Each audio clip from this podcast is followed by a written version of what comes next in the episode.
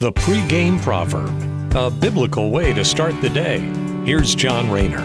Pretty sure that all of us have fallen on bad times in one form or another where our mental health is challenged. And there are all sorts of habits and addictions out there to give us some sort of escape from whatever it is we're going through. You got drugs, alcohol, different medications, prostitution, internet porn, all marketed to us as forms of escapism that we think was going to protect us and offer us relief from whatever problem we're currently facing and seemingly scratch that itch that we've got.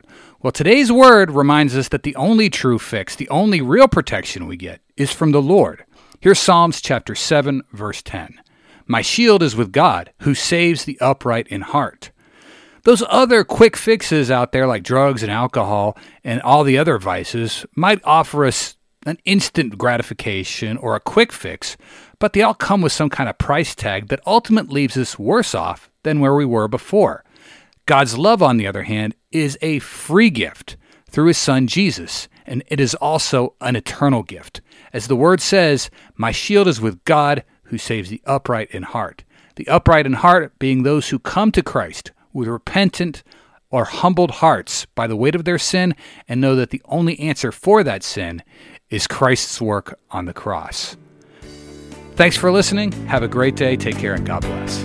The pregame proverb with John Rayner. Look for it on all podcast platforms and have it delivered to your smartphone. The pregame proverb, proud partners of The Bar, the Biblical and Reformed Podcast Network.